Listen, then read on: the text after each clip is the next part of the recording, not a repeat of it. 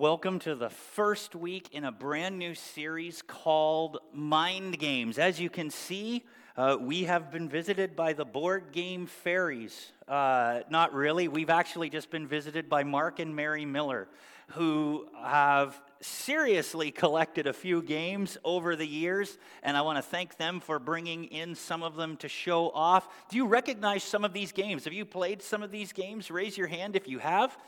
Are there some games that you've never heard of that are up here that you go, I have never touched these games before? Yeah, absolutely, because there are a few. So thank you guys uh, for bringing those and helping uh, get us into this series that we're calling Mind Games. One of the favorite games that I had uh, growing up was the game that's one of them right in front of me the game of life. Have you ever played the game of life? The, the neat thing about this game is that I'm not sure it's quite agrees with my worldview. I don't think it's a biblical worldview uh, because the way that you win the game is that you have the most money at the day of reckoning. If you have the most money and you have more money than anyone else at the day of reckoning, that's the spot on the board, then you win. That's how you win. Now, there are two paths to winning, though. If you get to the end and you're close to the day of reckoning and you think you have the most money, then you can just say, I think I have the most money. And you can walk into the, the mansion, the millionaire's mansion. But if you don't have the most amount of money and assets in the game, and you think that, you know what, I'm not sure I have all the right money, you may not be sure, then what you can do is bet it all. You can take uh, the picture on this uh, board game here, you can see the, the board itself. If you go to the next one, that one here, you can see the board. It's kind of sideways, but uh, that spinner is how you move your piece around the board. And what you can do is at the end of your turn, if you are at the end of the game, if you're at the day of reckoning and you're not sure that you have the most assets, resources, and money, then what you can do is say, I'm going to bet everything on the number three, seven, eight, whatever number you want, up to 10, and then you spin. And if you get it right, you instantly win the game. It's automatically over. And if you lose, you go to the poorhouse and everything's over. You're instantly eliminated. So that's kind of the rules of the game. Have you played Game of Life before online? Have you, if you've uh, played Game of Life before, put it in chat. Say that, yeah, I've absolutely played the Game of Life before. But here's something I learned while researching some board games for this series. I didn't know that the Game of Life has changed their rules since it was made in 1967. The main way to win is still the same that you go ahead and you get the most at the day of reckoning or at the end or whatever they call it now. But they've updated to add things that are more culturally relevant. So, one of the things they added in one of the recent updates is that they started paying out, giving dividends, some kind of rewards for good deeds, like recycling your trash instead of throwing it away or helping the homeless. Now, I don't know about you, but if I help the homeless, I don't receive a monetary reward in return. That seems like it's backwards, but uh, that's in the game now. You get rewarded in some way, that counts as points to you. Over the years, they've increased the valuation of properties and cash. You no longer get $100 as a payday type of thing. It's now a little bit higher to reflect current uh, salaries and current costs of raising kids and houses and buying things in this game. They've added lawyers to the game. Lawyers. So, just to show you how culturally relevant suing someone else is today. There's now the legal system inside the game of life. And one of the things you can do as you go around the game is that you can start a family. You have a little car with pegs, colored pegs that you could put in, blue or pink, depending on, you know, boy or girl spouse. And, you know, the more kids you have, I can't remember if that helped you win or lose. I don't remember. But the interesting thing is, is that they have a new category pets. You can add pets to your vehicle as you go around the car. And I don't know how that works in the game. I've not seen it. It's only a rule that was introduced four years ago. So they're consistently changing the rules on how you can win, which I thought was absolutely fascinating. And it can feel like that sometimes, that sometimes culture out there, the world out there, even if you're a, a Christ follower or not, the system out there seems sometimes that it's always changing the rules and it makes it harder and harder and harder to win.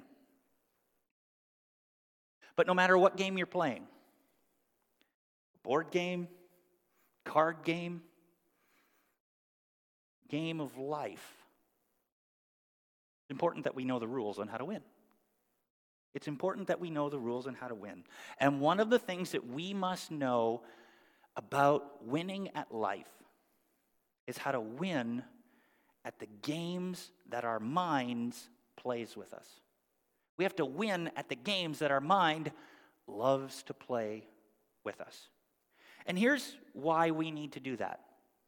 Here's why we must win at the mind game if we are going to win at life.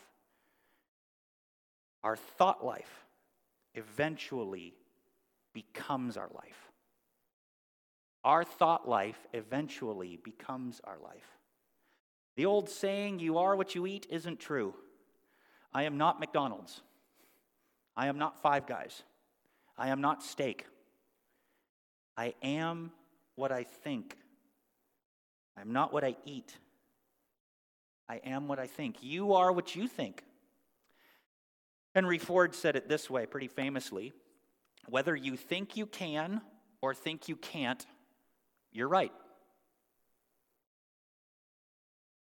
Whether you think you can or whether you think you can't, you're right.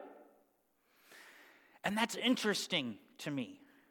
We see this in psychology. Uh, the APA has uh, developed a theory and has written about a theory called cognitive behavioral therapy. It practices this idea that you are what you think. And whether you believe you can or you think you can't actually activates a lot of the way that you will live your life.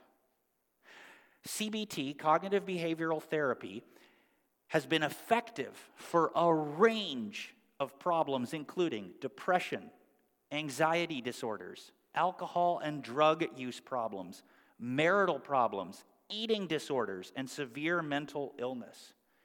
Numerous research studies that CBT leads to significant improvement in quality of life and in functioning. And in many studies, CBT has been demonstrated to be as effective or more effective than other forms of psychological therapy and counseling and medications. What is CBT? CBT is based on several core principles and includes the following. They're based on the idea that the problems that we have, the psychological problems that some people face, are based partly on unhelpful or faulty ways of thinking. Sometimes they're also based on learned patterns of unhelpful behavior, and that may not sound like a mind game. Well, that's just behavior then. We want to talk about the way we think. We're going to unpack that a little bit later. But the two are connected. And people suffering from psychological problems can learn better ways of coping with CBT. They can learn better ways of coping with their psychological problems, relieving them of their symptoms, and becoming more effective in their lives. They do things like help you change your thinking patterns, like uh, trying different strategies. They'll, a counselor may help you learn to recognize your distortions in thinking that are creating problems, and then help you reevaluate them in light of reality. They might help you gain a better understanding of the motivation and uh, behavior of others. They might give you problem solving skills uh, to help cope with difficult situations or they'll help you uh, give you a greater sense of confidence in your own abilities. They might also help you change your behavior so that you can test and see. It's things like um, facing your fears instead of avoid, avoiding them, or role playing uh, to prepare for potentially problematic interactions with others, or learning to calm your mind, meditation techniques to help you calm your mind. I think that's interesting. As a matter of fact, the best counseling technique that I know is that kind of role play. And you've actually been a part of that kind of cognitive behavioral therapy if you've been attending our church for some time, where we've talked about things like suppose you had a friend who's facing the problem that you're facing. Now that it's your friend, how would you counsel them? What would you tell them to do? And because it's now no longer your problem, it's your friend's problem, you're more free to talk about the truth because that emotional weight, the emotional challenge, the past of the way, uh, the way that you think about how you've handled that in past situations, how it's that's not your friend. That's not you anymore. And it alleviates that weight and it often helps you self discover the truth. And I really like that. Now, you may think, Pastor Brian, that's simply psychology. And that's interesting because what CBT has decided and wants to tackle through helping people change their mind is the same thing that the Bible talks about. The Bible says that you and I, as Christians, need to win at the mind game. One of the heroes of the Christian faith, the church planter, the apostle Paul, would say at really the end of his ministry, he's kind of writing his magnus opus that we find in the letter to the church in Rome. We call it the book of Romans. He would write this. This is a seasoned Christian. He would write this I find this law at work. Although I want to do good, evil is right there with me. For in my inner being, I delight in God's law, but I see another law at work in me, waging war against the law of my, what's the word? Mind, and making me a prisoner of the law of sin at work against me. To Paul, this isn't a game. To Paul, this is war. And if you're old enough to have ever served, or you've ever spoken to someone who has served in the military, this should bring some thoughts to you about the discipline that you need in order to win those kinds of wars. Oh, for Paul, it was a war, this mind game that we're talking about and we're introducing today. You are what you think. Our thought life eventually becomes our life.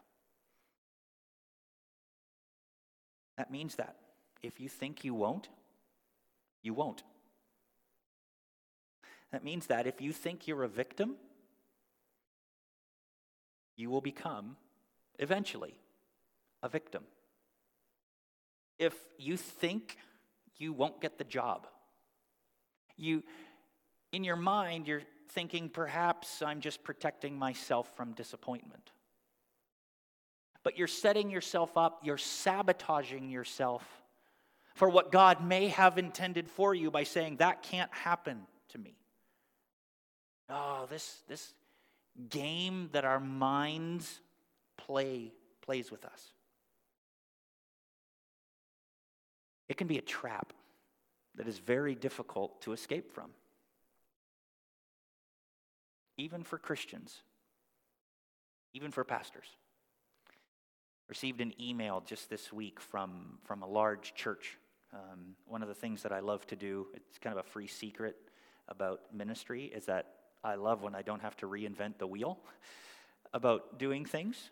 Um, so I love to give five or ten dollars, uh, twenty-five dollars to a different church, and I, I do that just because I want to get on their email list. Because as soon as you give to a church, you're on their email list forever and ever and ever, except here. You're welcome to go and, and sign up for our email blasts and, and get those every week, and you can um, unsubscribe from those at any time. But I did that to get on their list. And so they started to share, here's what's coming. And of course, they do what we do, right? They say, here's, here's the sermon series that's coming this week. Here's ways you can volunteer. Here's tools for your, you to invite. You know, the, the, the standard things that all churches do. But in, in, the, in the email, the pastor said, I want to tell you that we're starting uh, a series uh, called The Mind Game. Oh, Well, that's interesting to me because we're also doing a series called Mind Games. That, that's clear that that's really cool. Maybe I don't have to reinvent the wheel. Why are you doing your, your series? Let me learn from you.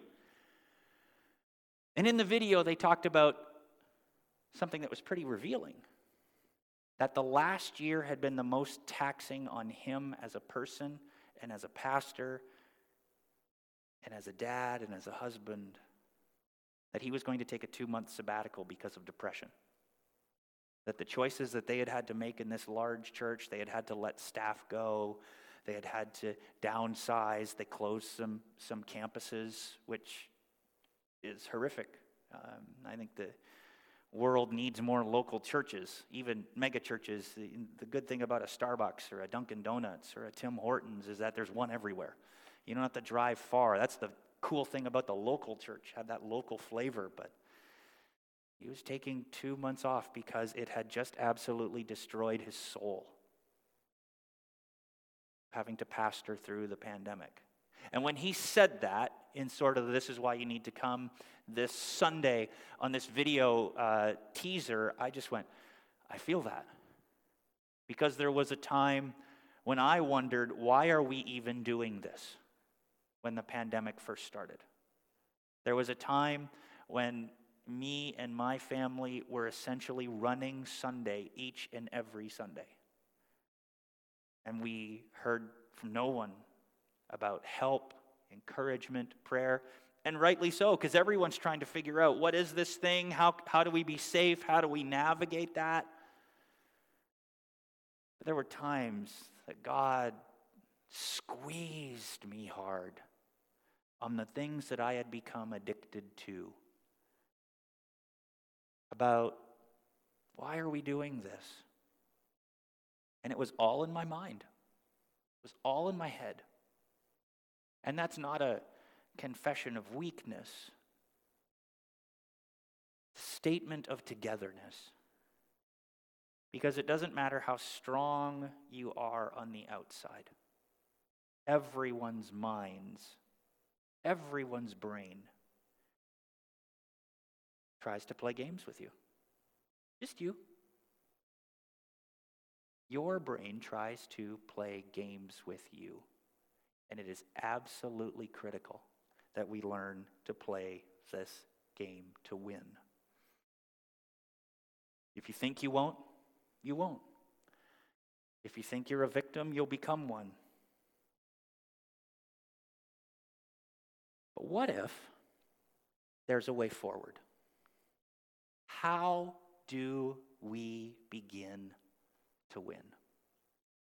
Well, I think Paul takes that letter, this magnus opus, that he's describing some of his own challenges, being perfectly transparent, like that pastor was, like I did just a little bit there.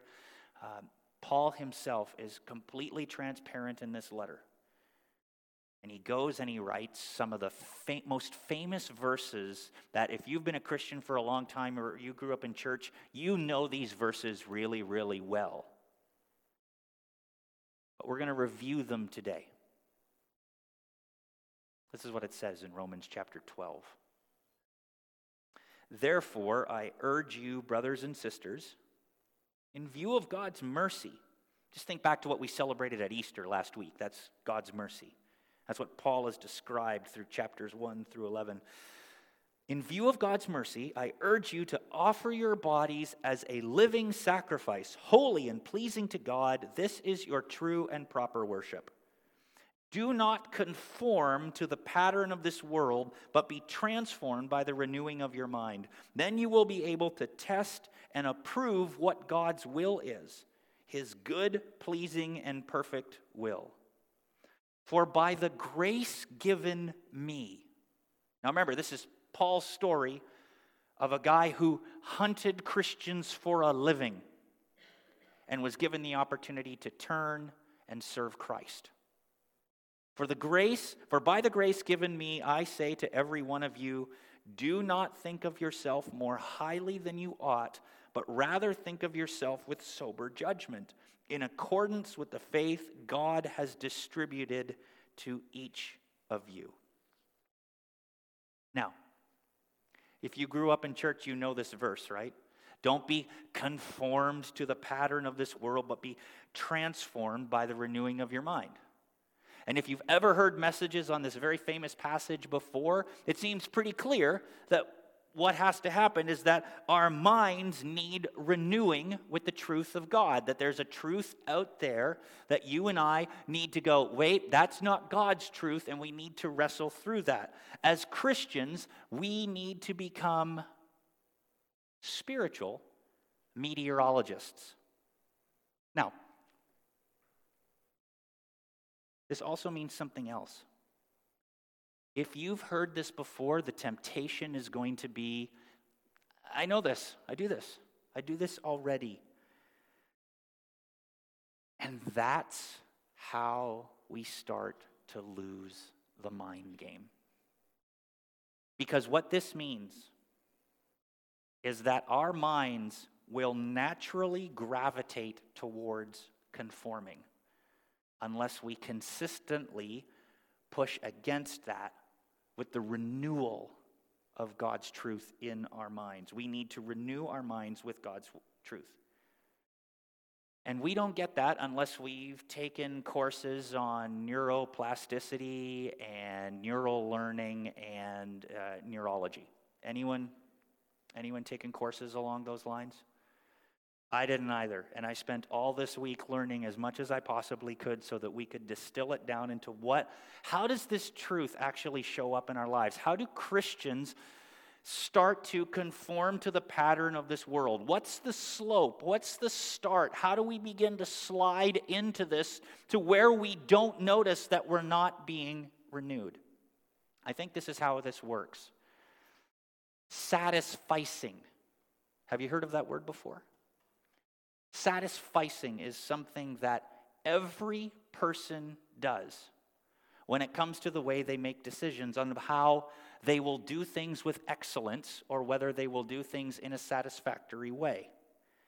It's things that we choose to say that I'm going to do what's best versus what's satisfactory. You cannot do everything to a level of perfect excellence, can you? Of course not. You might say that, you know what? I think every day I'm going to get down on my hands and knees, I'm going to take a toothbrush, and I'm going to scrub the grout on my kitchen floor. And I'm going to wash my windows every day. I'm going to vacuum every day. I'm going to do laundry every day. I am going to do everything in my home every day. We're going to mow. We're going to garden. Every day we're going to do this, rain or shine, uh, snow, hail, you name it. You're like the post office for house cleaning. You put Martha Stewart to shame but who does that? No one. Everyone decides at some point, I've got other things that I want to do, so the house is now good enough. It's clean enough. That's a satisficing decision. It's where you are saying it is satisfactory. And we all do it. And what this means is this it's not wrong for us to make those choices. That's how we cope with how do we know what our priorities in our lives. But what that proves to us, what satisficing proves to us, is that our minds have limited power to focus on excellence. And they intentionally start to choose this is something I don't have to do perfectly. This is something I can just do satisfactorily. Right? I don't have to do this perfectly. I just have to do this satisfactorily. Now, there are some things you will do with excellence. But you'll pick and choose those things on your preferences. And we're going to talk about how we allow those preferences to be shaped. Now, there's something else that's happening with our minds. Since the course of time has begun to progress through history, since the beginning of time, we have been given more and more and more choices with each and every generation. With each and every era of history, we have been given more and more and more and more choice. And it has accelerated exponentially off the scale in our generation. Consider this example for, uh, for just a second. In 1976, the supermarket had 9,000 items. In 2014, it had 40,000. Now, the average shopper gets 80 to 85% of what they need through 150 items. So, we didn't need 9,000. We didn't need 40,000. But the things that we have to choose from have increased exponentially, so much so that when you or your spouse goes to the supermarket, you ignore 39,850 items. And do you know how you notice this? There are times when you go to Wegmans or Walmart or anything like that, and you just go, I didn't even know they had that. When did they start to carry? When? How did they? What did they? That's that's kind of neat. But you don't know how to take that all in on every aisle and every spot. You didn't know that that was there, and that's exhausting. Imagine thinking I can get any of the items that I want, forty thousand possibilities, just from going to Wegmans, just from going to my local supermarket. Just from, well, no, there's more online, isn't there? Ever tried to shop online? Figure out what the best item is? Not only do they present you with exactly the item they want, they want to sell you, but they also have recommended purchases on top of that. You go to Amazon, you scroll down a little bit on the item that you want, and they'll say, people together often buy these other items. And you go, oh, I didn't know I could get that. Oh, I didn't know I could get that. That's exhausting. And if we do that all the time in our jobs and in our lives where we're constantly thinking about all of the options, do you know what happens when we get home at night from work? We say to our significant loved ones, I don't want to think tonight. I just want to veg. I just want to sit down. I want to grab the remote. I want to turn on Netflix.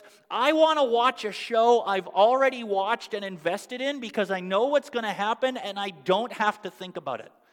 I just want it to be there. I just want to, yeah, I remember that's coming. And we don't want to be challenged. We don't want to have to think. We want to shut off our brains. It's exhausting.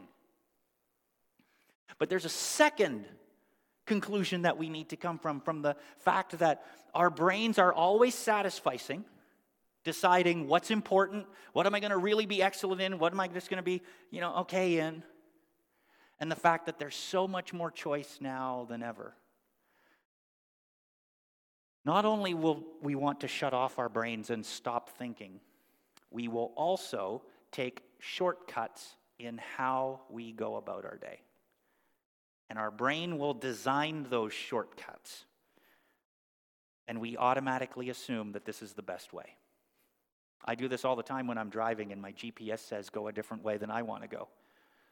I'll automatically assume my GPS is idiotic, it's broken, and I need to go a different direction. I don't know if that's you, but you'll go, No, I don't need to go that way. And then you'll spend 20 minutes in a construction zone because you didn't know that the GPS was telling you, Don't go this way. You didn't want to have to think about it. Have you ever noticed that when you're driving, if you need to make sure that you're turning at the right street, maybe you don't have GPS, you're driving, You'll think, oh man, I really need to find this street. You'll turn down the radio just so that you can read the street signs. Why? The, the radio has nothing to do with the street sign. But you'll turn it down because you need to focus. But if you didn't need to find that street, you're just driving, you know, everything's on autopilot. You're not thinking, you're taking shortcuts on your driving. You're not listening. But it's interesting how those shortcuts that we take in life automatically come back to us. When we hit those rumble strips on the side of the road, boy, that'll get our attention back to driving, won't it? Whatever we were thinking of, we'll just, hey, that's not right. I'm getting a massage in a way that I didn't know I should, and I want to get back into my lane. That's what we do. So it's exhausting to think and our minds take shortcuts that we assume are the best way. And we do that. And so, Paul says, be open to renewing your mind. And the way that he says to do this is the way that I suggest that we do this is this not doing what I do simply because I've always done it but instead, consistently and habitually ask why behind the what. Why do I do it this way? Why do I think this is the best option? Why do I think this is the best cereal? Why do I want this? Why do I want the chips? Why do I really want those things? And I know what you're already thinking. You're already thinking, no, I know toddlers. When they ask why all the time, I just want to tell them, because, and I'm done. I don't want to have my brain and have a fight with my brain in my mind. I don't want to play a game where I'm constantly saying, why, why, why, why, why, why, why? Because eventually you just want to get, you, you're going to send your brain to your room. I know it's exhausting. And that's why we need the reminder to allow our minds to be renewed. But not just renewed by anything it's renewed with God's truth. God knew that you and I, even if we're longtime Christians who feel like we know the Bible, are going to say, I know this, I do this. When God wants to do something new in us, He wants to do something new through us, He wants to change us. And the only way that process started, starts is when He gets access to our minds to help us think and see things a little bit differently. We need to allow God to help us ask why. Why did he say this? Why is it, it in there? Why is this story in there? Why do I need this? Am I assuming that I know I do? So we need to be renewed. And there's a benefit if we do. Renewed mind is the key to the car. It starts the engine to knowing God's will for your life. That's what he says. You will be able to test and approve what God's will is. You'll know it, you'll see it, and you'll be able to respond to it. When you start to ask why, why is this here? Why do I believe that? And you allow yourself to have that comparison to with what God is saying in his word, then something amazing starts to happen where we begin to see what God is up to and what he wants to do in us and through us and then we get to respond to that. A renewed mind leads to knowing God's will. Now, why did on earth did Paul have to tell us that? Of course, that's the great end result. Why did he tell us that? Because you and I are really, really good at self deception. We have a cognitive bias about who we are, about how we look, about the way that we behave, and about the way that we think about others. We have that verse 3 that comes along where he says, Of all people, Paul says this do not think of yourself more highly than you ought. And the reason he has to say that is because Christians think of themselves more highly than they ought. We don't have sober judgment. judgment. We're drunk on our own self perception and our assumption that we're okay. We've got it together. It's other people. They have the problem. When the problem's here. And we need to win that game. And I think that shows up most clearly in just recognizing the fact that we're not really good at long range planning like God is. Amen? Like we have something that we want to do, and then all of a sudden something else radical comes along that changes everything, some life changing thing that we did not perceive. We did not know that was coming. And so God says, I want to help with that. I want to come in and help. I don't want to bang on television too much, you know, to bang on Netflix, go home and, you know, you watch a series and binge watch. I do it. Um, I schedule it in, but I do it. Um, so let's, let me think of this in a positive way and use television in a positive way. Uh, how many of you watch uh, home renovation shows? Do you like those? Home renovation shows are really fascinating. The plot is, is always similar, right? Uh, the idea is that uh, some flippers will come along, even if they're skilled, right? Uh, they'll come along and they'll buy a home and they'll think, we think this is a good home. And they'll start to do renovations and they'll start to pull something up or down or out or change something. And when they do that, they'll see something that is not visible when they did the first inspection. Oh, yeah, all the wiring's gone, all the plumbing's gone, the connection to the street has broken and rusted out, and all the sewage is filling the basement. Or, you know, it needs a new subfloor. Or that wall that the previous owner took out, that was load bearing, the roof could collapse at any second. Right? And the most interesting shows are those ones where people get in over their head. They're first time house flippers or they're first time home renovators. They're me, in other words. And they go and they, you know, they walk into a situation, fools walking in where angels fear to tread, and they start to go and make these renovations, and oh, everything just falls apart on them. And then they have to call in experts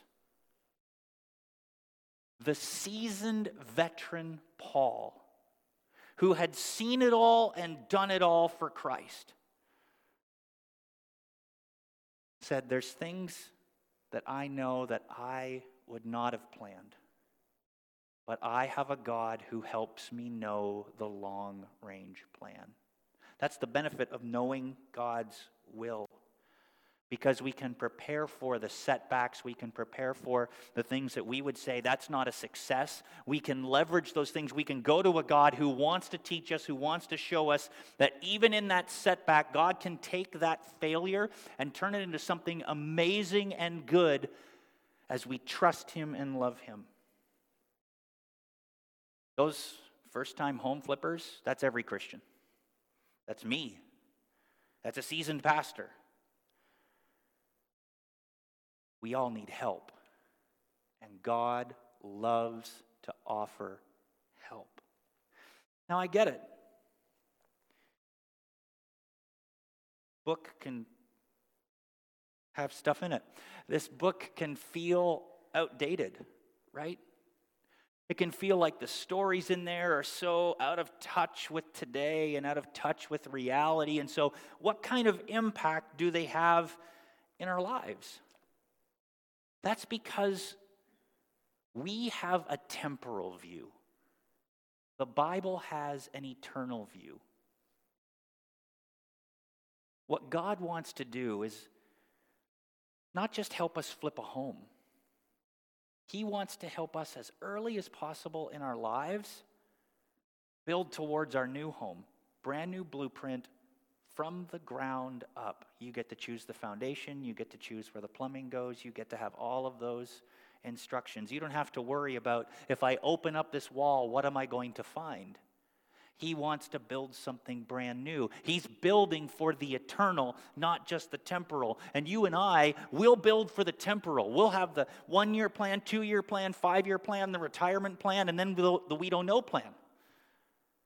God goes beyond that and says, I'm going to cover the eternal plan. Let me help you build that now. Follow these things now, and I will make your life better for the rest of your life and for all of eternity beyond this life. That's what the Bible is for.